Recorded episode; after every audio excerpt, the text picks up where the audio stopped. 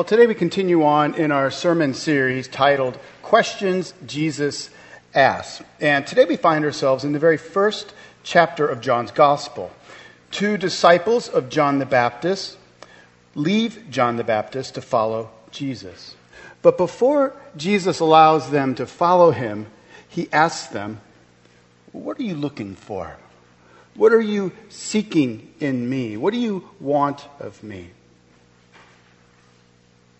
You know, everyone who's ever approached Jesus has had something that they were longing for in him, even us here today. And so today, Jesus asks us afresh what are you looking for? Our sermon text comes from John chapter 1. We will read verses 35 through 51. The next day again, John was standing with two of his disciples, and he looked at Jesus as he walked by and said, Behold, the Lamb of God. The two disciples heard him say this, and they followed Jesus. Jesus turned and saw them following and said to them, What are you seeking? And they said to him, Rabbi, which means teacher, where are you staying? He said to them, Come, and you will see. So they came and saw where he was staying and they stayed with him that day, for it was about the tenth hour. One of the two who heard John speak and followed Jesus was Andrew, Simon Peter's brother. He first found his own brother, Simon, and said to him, We have found the Messiah, which means Christ. He brought him to Jesus. Jesus looked at him and said, You are Simon, son of John. You shall be called Cephas, which means Peter. The next day, Jesus decided to go to Galilee. He found Philip and said to him, Follow me. Now, Philip was from Bethsaida, the city of Andrew and Peter. Philip found Nathanael and said to him, We have found him of whom Moses in the law and also the prophets wrote, Jesus of Nazareth, the son of Joseph. Nathanael said to him, Can anything good come out of Nazareth? Philip said to him, Come and see. Jesus saw Nathanael coming toward him and said to him, Behold, an Israelite indeed, in whom there is no deceit. Nathanael said to him, How do you know me? Jesus answered him, Before Philip called you, when you were under the fig tree, I saw you. Nathanael answered him, Rabbi, you are the Son of God, you are the King of Israel. Jesus answered him, because I said to you, I saw you under the fig tree, do you believe? You will see greater things than these. And he said to him, Truly, truly, I say to you, you will see heaven opened and the angels of God ascending and descending on the Son of Man.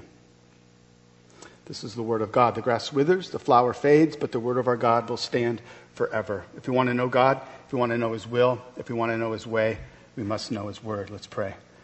Father in heaven, we thank you that you preserve these words for us, an account which helps us to see what it looks like to come under your gracious discipleship, Jesus, um, to walk with you, to come and to see. Uh, prepare our hearts to understand what we've read. Um, give us wisdom uh, and give us a love for our Savior, we pray. Amen.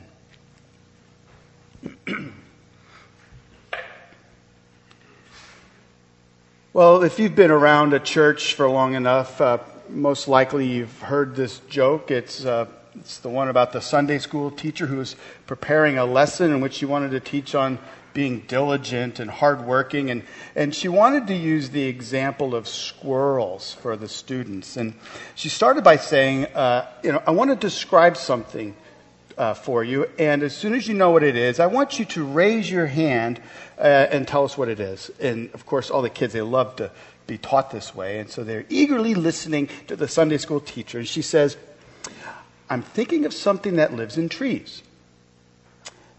And it eats nuts. No one raised their hand, and so she went on to say, well, it can be gray or, or brown, and it, it has a, a long bushy tail. Students all looked at each other, but still no one raised their hand. And then she says, Well, it chatters, and sometimes when it gets excited, it, it, it flips its tail up and down. Finally, a hand went up as a boy shyly raised his hand, and, and the teacher breathed a sigh of relief. She says, Okay, Michael, what is it that I'm describing? Well, said the boy, it sure sounds like a squirrel, but I guess the answer's supposed to be Jesus?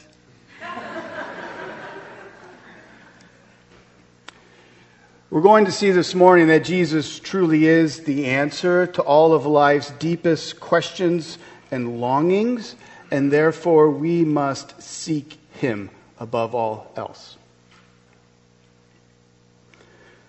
But before you come to Jesus with all your questions and longings, we must first hear what Jesus asks us. He says, What are you looking for?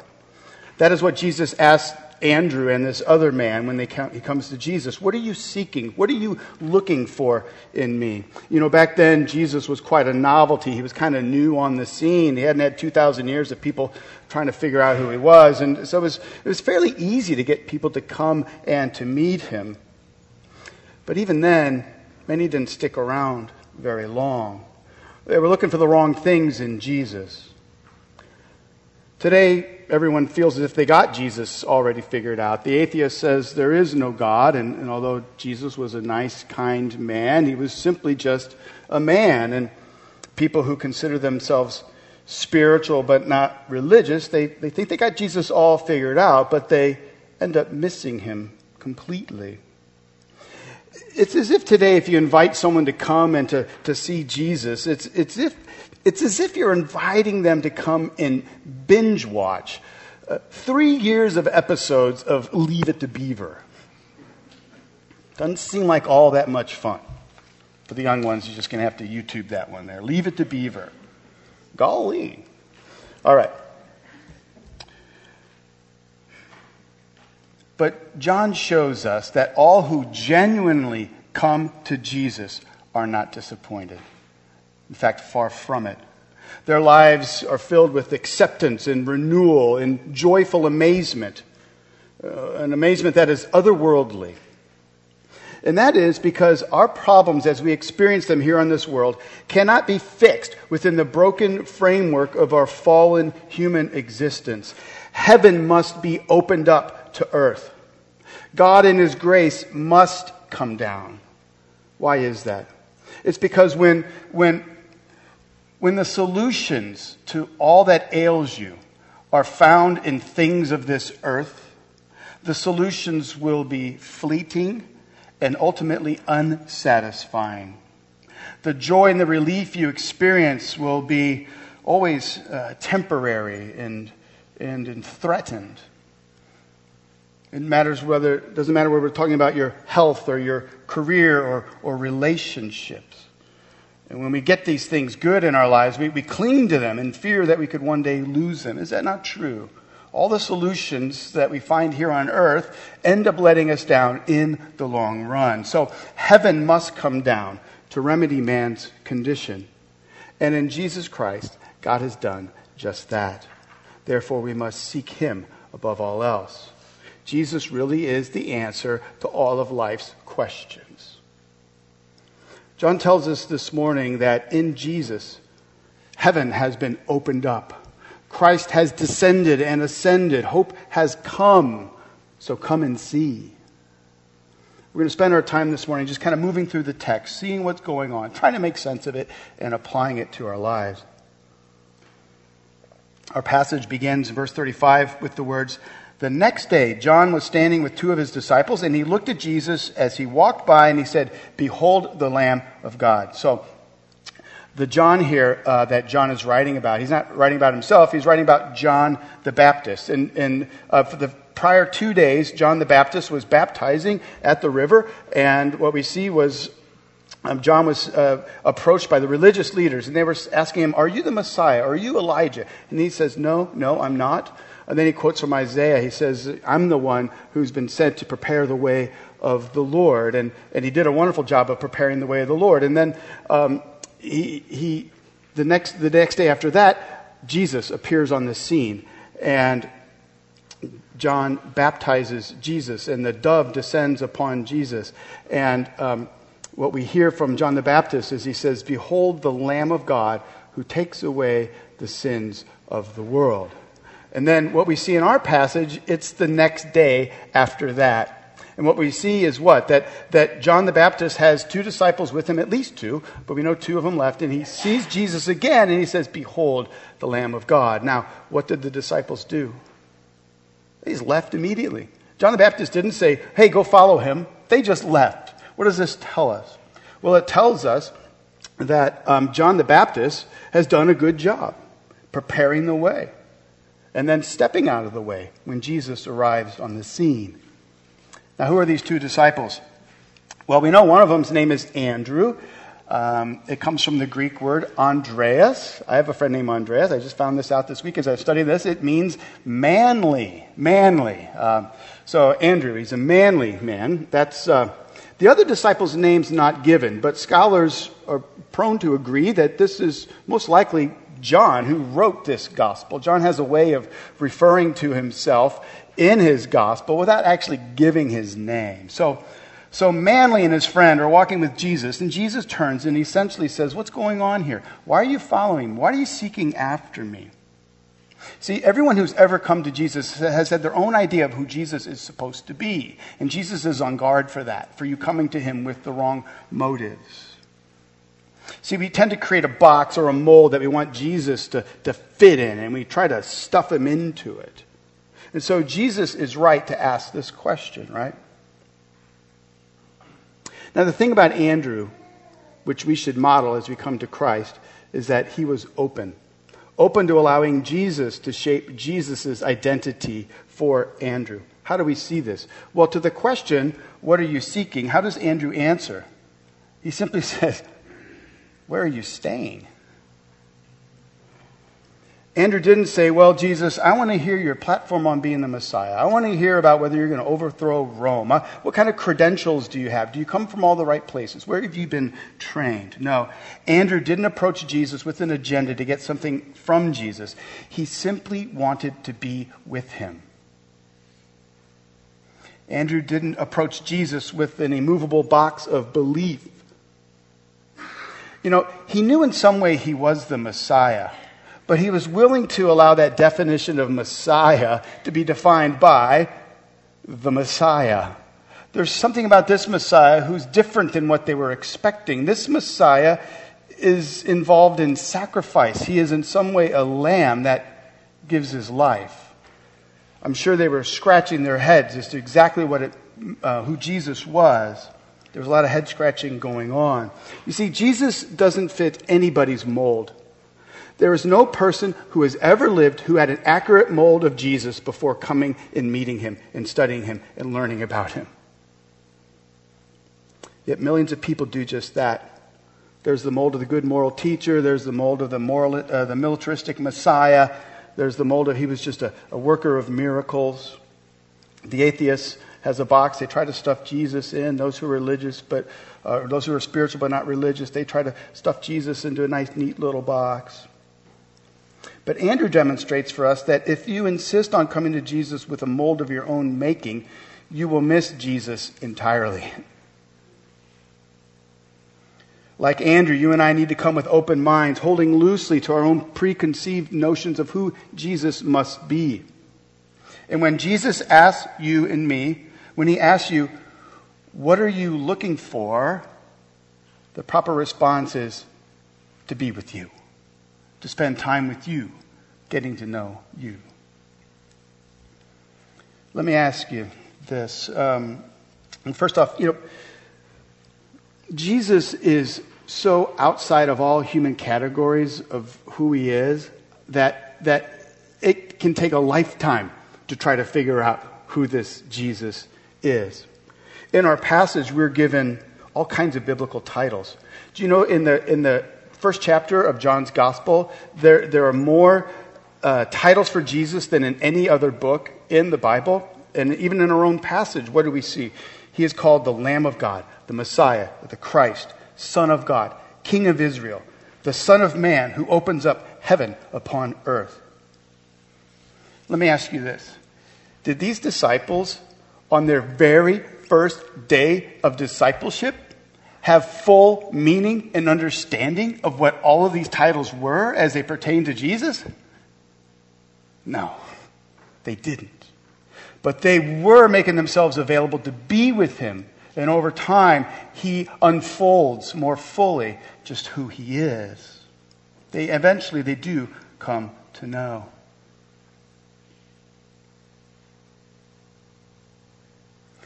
To all who come to Jesus without a box to fit them into, he welcomes you with the words, Come and see. In verse, four, uh, in verse 39, they accept Jesus' offer and they come and they see. And they stayed all day with Jesus, talking and listening and learning. And obviously, what they learned from Jesus caused their hearts to, and their minds to be filled with delight. And in verse 40, we find out that one of them was named Andrew and, uh, and that he had a brother, Simon Peter. What did Andrew do? The very first thing he did when he realized what all was going on, we read that he went and he, he found his brother. He says, We found the Messiah. We found him. We found the Christ. So here's what we see. In verse 41, Andrew finds his brother. And then in verse 42, he brings him to Jesus.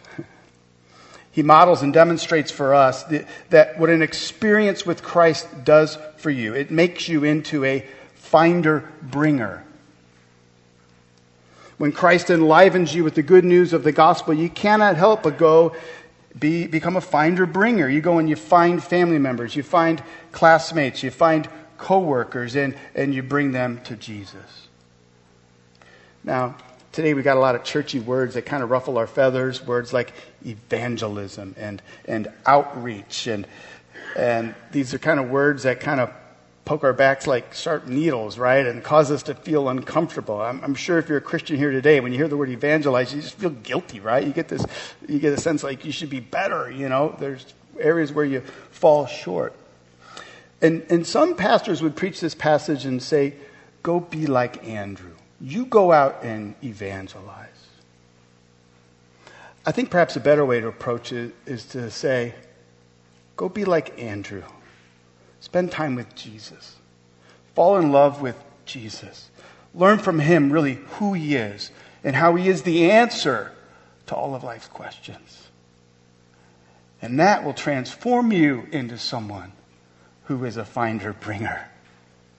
It's the grace of Jesus that transforms us. We must soak in what he has done for us in Christ, draw near to him, and that changes us to be the people that we know we should be and evangelism will, will no longer be a labor, but it will become a longing. Now, the way of Andrew is quite simple. Soak in the goodness and glory of a relationship with Jesus long enough, and you cannot help become a finder bringer. Now, do you notice that Andrew, every time we see Andrew in the Gospel of John, he is bringing someone to the Lord? Every time we see him. Even when, even when there's, there's 5,000 people they need to feed, they don't have enough money to go buy bread and what have you. Andrew goes out and he finds a boy with uh, five loaves and two fishes, and what does he do? He brings them to Jesus. There was a time later on when these Greeks wanted to see Jesus, and, and they come and they knock on the door and they talk to Philip and they say, We want to see Jesus. And so Philip, what, he, what does he do? He gets Andrew. what does Andrew do? He brings them to Jesus. Every time we see Andrew, he's bringing someone to come and to see Jesus. And as you see what's happening in our passage, Andrew is the very first disciple. And this very first disciple immediately goes out and brings people to come and to see Jesus, who in turn become disciples. Andrew was enthusiastic and he went out and found his brother and he brought him to Jesus. But it was Jesus who did all the heavy lifting, right? We see that Jesus looked at Simon um, with, with these amazing words. He says, You are Simon, son of John. You shall now be called Cephas, which means Peter. Jesus changed Simon's name to Cephas. That's the Aramaic. The Greek word is Petros. It's, uh, it's a play on the word Petra, which is rock. Uh, Jesus is, is saying, Jesus changes Simon's name to stone. That's pretty cool. Um, now, if you know anything about Peter, he's throughout the Gospels, he's really not much of a stone of a man. He's really more like water of a man. But what we see is that certainly after the resurrection of Jesus, where the mercy and grace of God comes to Peter, Jesus fully transforms Peter uh, into, into a stone of a man, and great things are accomplished through this man. It presents us with this truth. You cannot spend time with Jesus without becoming more of the man or woman that he has pledged you to be. There's a transformation that comes by being a follower of Christ and delighting in him and following him. But let's also be clear about something. Jesus used Andrew to get to Peter. Andrew was no all star disciple. Uh, there aren't any records of him before or after the resurrection of him doing anything like magnificent. Like when he's introduced here, how is he introduced? As the brother of Simon Peter, right? he wasn't a great man in the early church, but he played a small, humble role. It was Andrew who brought Peter to Jesus an act which William Temple says was perhaps as great a service to the church as ever any man did. Andrew might not have been able to do great things, but he brought Peter to Jesus, and Peter did great things. Consider roughly 1500 years later, consider that monk in Erfurt who, who taught Martin Luther the doctrines of justification by faith he did little himself, but Martin Luther lit a fire of God's grace all throughout Europe, and an awakening took place. Or think of that Sunday school teacher a little over 100 years ago who purposely went out of his way in order to find and, and bring Jesus to a young man. He told him about Christ's love for sinners. The result was the conversion of D.L. Moody perhaps one of the greatest, uh, most uh, modern finder bringers of, of uh, the last hundred years. Verse 43 reads The next day, Jesus decided to go to Galilee, and he found Philip and said to him, Follow me. Philip encounters Jesus, and what does he immediately do? He goes and he finds Nathanael. Nathanael means God has given. But Nathanael isn't giving his brother an inch, is he? Philip tells Nathanael, We found him of whom Moses in the law and also the prophets wrote, Jesus of Nazareth, the Son of God. This statement tells us something. It tells us that, that Philip and Nathanael were both actively searching out the scriptures, trying to understand what God was going to do through this, through this mysterious Messiah servant who was to come. And, and so Philip says, you know, he says, we've, we've found him, the one that the Old Testament's been speaking of the one in which God's glorious plan of redemption is going to work out, the, the, the, one who's to come, who's to be the answer to all of life's problems and longings. We've, we've found him. Philip says to Nathanael, We've, we found the Almighty One, and, and he's from Queens. all right, not exactly. Uh, he's from Nazareth. Yeah, and, he, and he's, he's Joseph's son. Nathanael rejects his brother outright, saying, Can anything good come out of Nazareth? Now, Nathanael didn't come from any place better. Both came from tiny little obscure towns. Nathanael came from Cana in Galilee. Jesus was of Nazareth. But he must have thought, like people do today, that, that larger than life figures must come from well, uh, groomed families and great institutions and big cities of renown, right? But Jesus, the Son of God and the Redeemer of the world, came from a no name place called Nazareth. This should be comfort for us. Our Savior, our, our, our Lord, came from Nazareth. Most of us don't come from prestigious families or, or fancy schools, yet our Lord came from Nazareth. Now, did you see how Philip responded to his brother's skepticism? He didn't argue with him. He just simply said, All right, well, just come and see.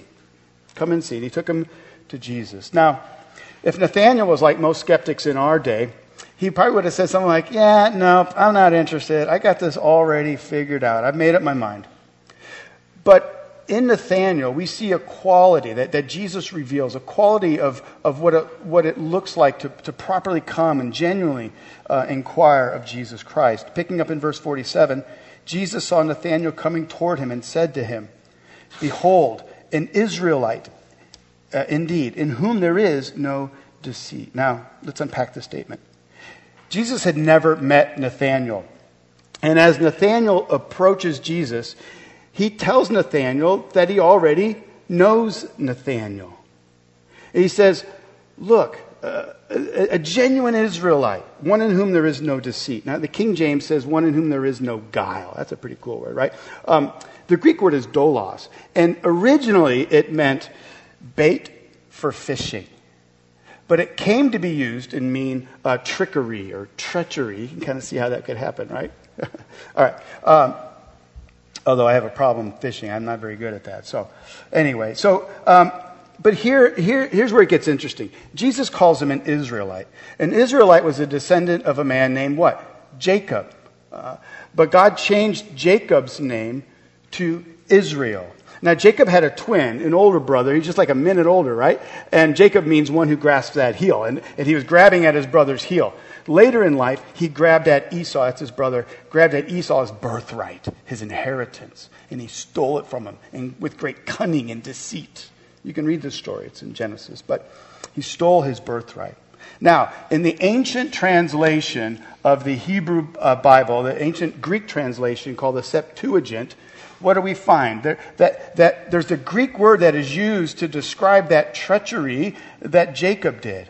And it's the Greek word dolos, the exact same one that we see here in our passage. So, what is Jesus saying?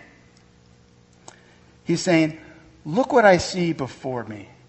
I see an Israelite in whom there is no Jacob.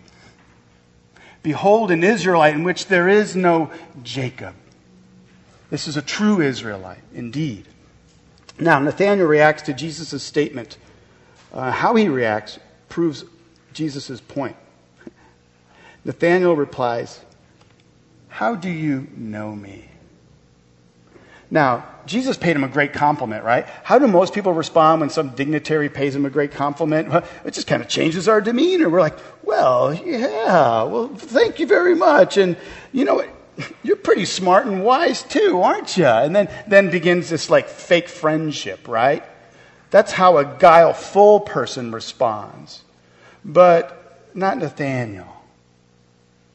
Nathanael explodes with an incredulous question How do you know me?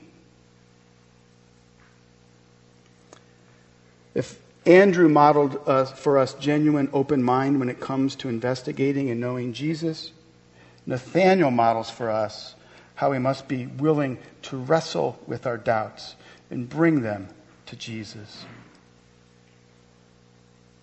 There are plenty of skeptics who, when you invite them to come and see Jesus, um, and you say, no, seriously, just come, just come and see, find out for yourself. That they, they roll their eyes, they dismiss you, they think you're like some dim-witted person who's fooled into this religious nonsense.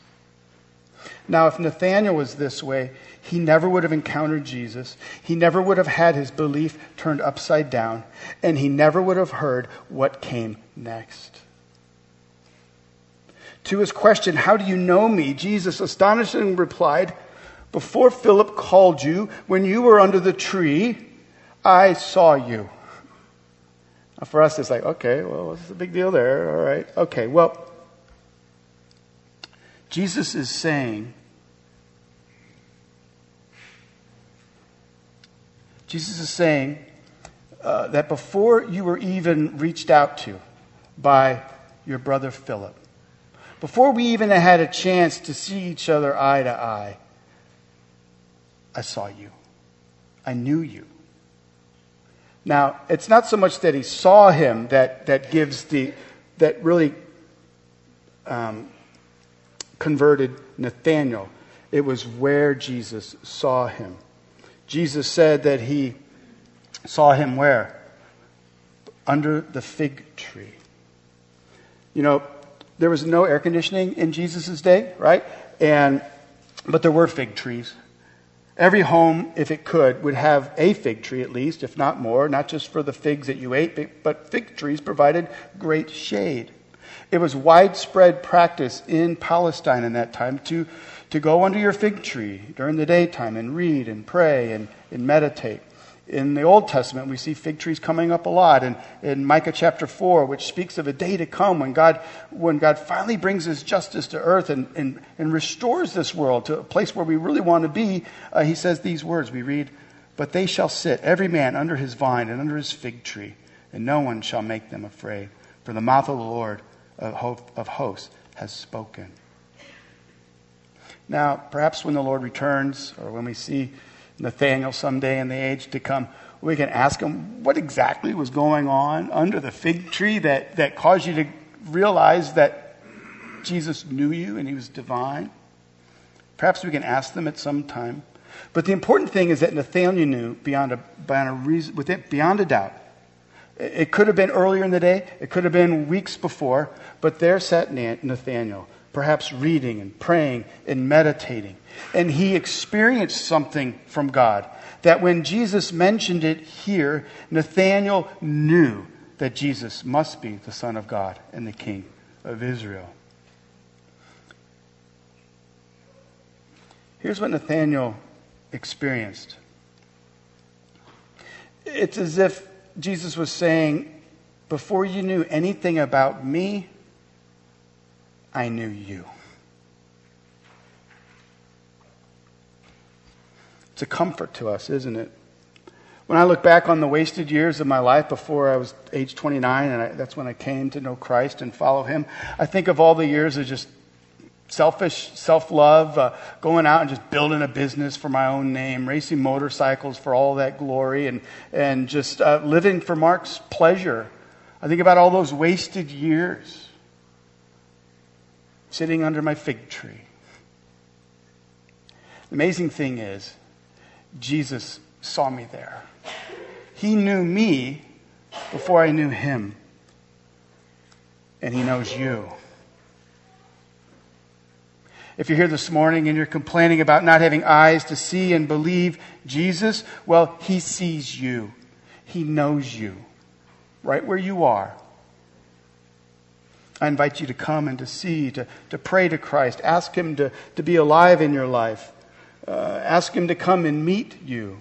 He knows where you are. For those of us who are Christians here, there is a lesson for us. John Calvin writes this He says, We should also gather from this passage a useful lesson that when we are not even thinking of Christ, we are observed by Him.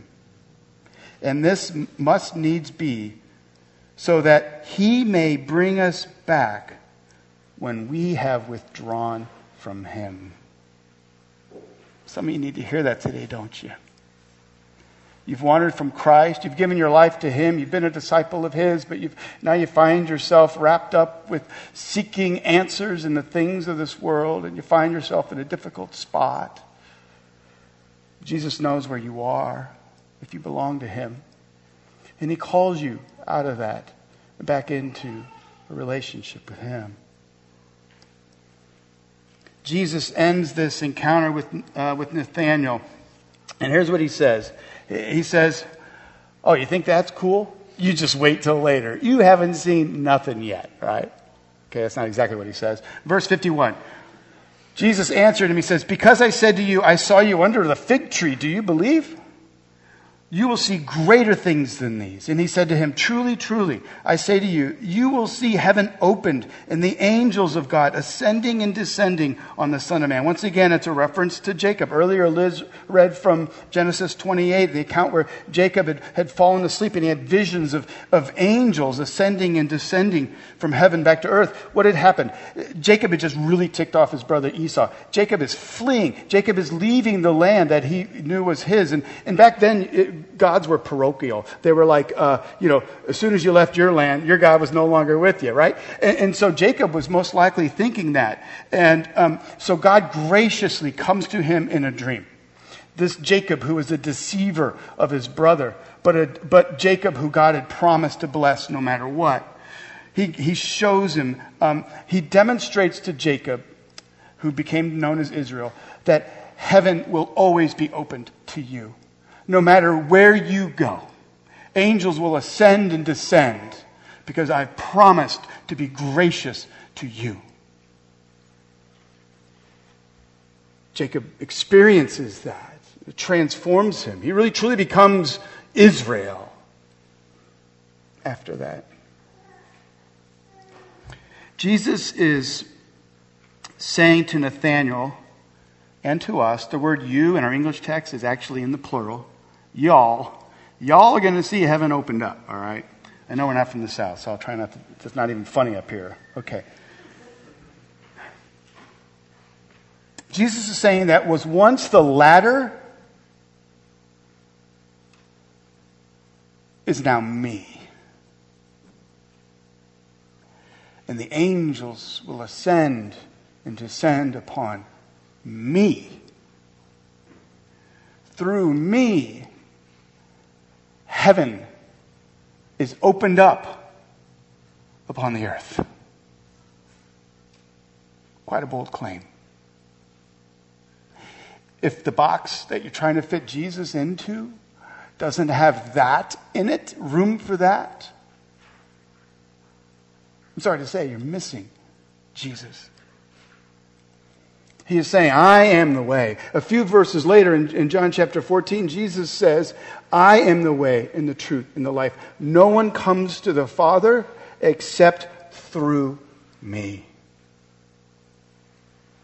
A lot of people think Christianity is an invitation to become religious, to become really moral, to put off these things that you do and finally get life right and do all these right things, and God will pat you on the back. It's as if you're, well, climbing up a ladder to heaven. How foolish we are to think we can do that. Our best deeds are filthy rags in the sight of God. How can we even begin to be so pompous and arrogant to think that if we just clean up our lives a little bit, well, then we can make ourselves acceptable. But God has given us an answer. It's not a ladder, it's His Son who is the ladder. And through Him, heaven is open to us. And all of the grace and the mercy that we long for and need is in Him.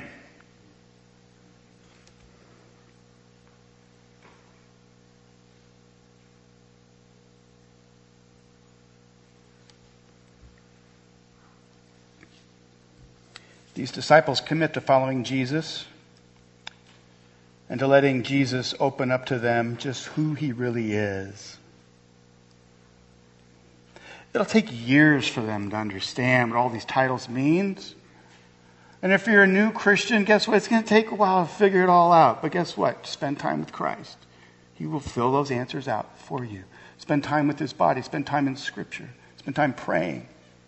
He's alive. We celebrated Easter just a few, other, few days ago, right? A few weeks ago this Lord is risen. What do all these titles mean? What does it mean that Jesus is the Messiah, the Son of God? What kind of king is he to be? These disciples don't fully know just yet. When they heard John the Baptist say, Behold the Lamb of God who takes away the sins of the world, you, you got to agree that they weren't thinking of a cross just yet, right? But there would be a day to come in which heaven is opened up and Jesus is nailed to a cross and blood drips and he dies for us so that our sins could be forgiven. That, that day was coming, but they wouldn't have known exactly what this means that he's the, the Lamb of God who takes away the sins of the world. But in three years' time, they would come to know that. But Christ has done something for these disciples. He has opened up heaven to earth through his existence here on earth. The discipleship has begun. And just as a journey of a thousand miles requires one step, so too this next step that they take was an important one. What was the next step? If you have your Bibles open, you don't have to open them, but in John chapter 2, the very next thing, where does Jesus take Nathanael? From Cana. Where does he take him? To Cana in Galilee. We're going to go to your hometown, Nathanael, and you're going to see something amazing. Maybe it was his friend. Maybe they knew there was a wedding. Maybe Nathanael's like, Yeah, my cousin's getting married. Jesus shows up. They run out of wine. It would have brought disgrace on that whole family. Jesus changes water into wine. And what John says is that in that moment, the glory of Jesus was revealed to his disciples. And for the first time, they believed. They didn't fully know who they were following but they committed to follow him and to allow him to define just who he is, to allow him over time to reveal his glory. My friends, that's what it means to be a disciple. It's over time we come to know who Christ is. Obviously, we have an advantage. We look back at the cross. We know he, that what it means that He's the Lamb of God who takes away the sins of the world. It means He, the Son of God, literally died for us so that heaven could be open to us. But even having known that, as you walk with Christ, there is a lot of thing, details that need filling out. It's foolishness on our part to be separated from the body of Christ and not to allow yourself to be, to be served by other Christians or to serve other Christians or, or to spend time with other believers growing in a knowledge of things. Is that not what, what Philip and Nathanael did? They searched the scriptures together, longing for the Messiah. A journey of a thousand miles begins with one step. And if you are a Christian, we are on a journey of many steps. We wait for Jesus to return. But what we believe today is that we have come in to, to see that Jesus truly is, as we get back to the beginning, uh, he really truly is the answer to all of life's questions. That little boy, he wanted to answer squirrel, but he just had to, maybe it's Jesus, right? Ultimately, let's be honest here. Ultimately, we're all going to, within 100 years, we're all going to be passed away unless there's some miraculous new cure for something I don't know about. But, you know, all of life's answers here on earth are fleeting. But in Jesus Christ, heaven has been opened to us. And all the goodness and the greatness and the glory that is in Him is now ours. And so we believe that all of the answers to life's questions ultimately are wrapped up in this man. The question is, do you know him? What are you looking for? Jesus says to all those who are generally looking, He says, Come and see. Let's pray. Heavenly Father, we thank you that we're not in the dark, that real truth about you, about your character, about your creation, about who we are as human beings, it's not hidden from us. It's clear in Scripture. But we need the eyes of faith. We need the Holy Spirit to see and to understand. Encourage us as we walk out of here. Encourage us as we uh, partake of the Lord's Supper that we are not alone, that you, that you, Jesus, see us where we are. You know where we are. You care for us. You love us. And you are filling out the details of our lives, our lives in you. We thank you. Uh, in Jesus' name, amen.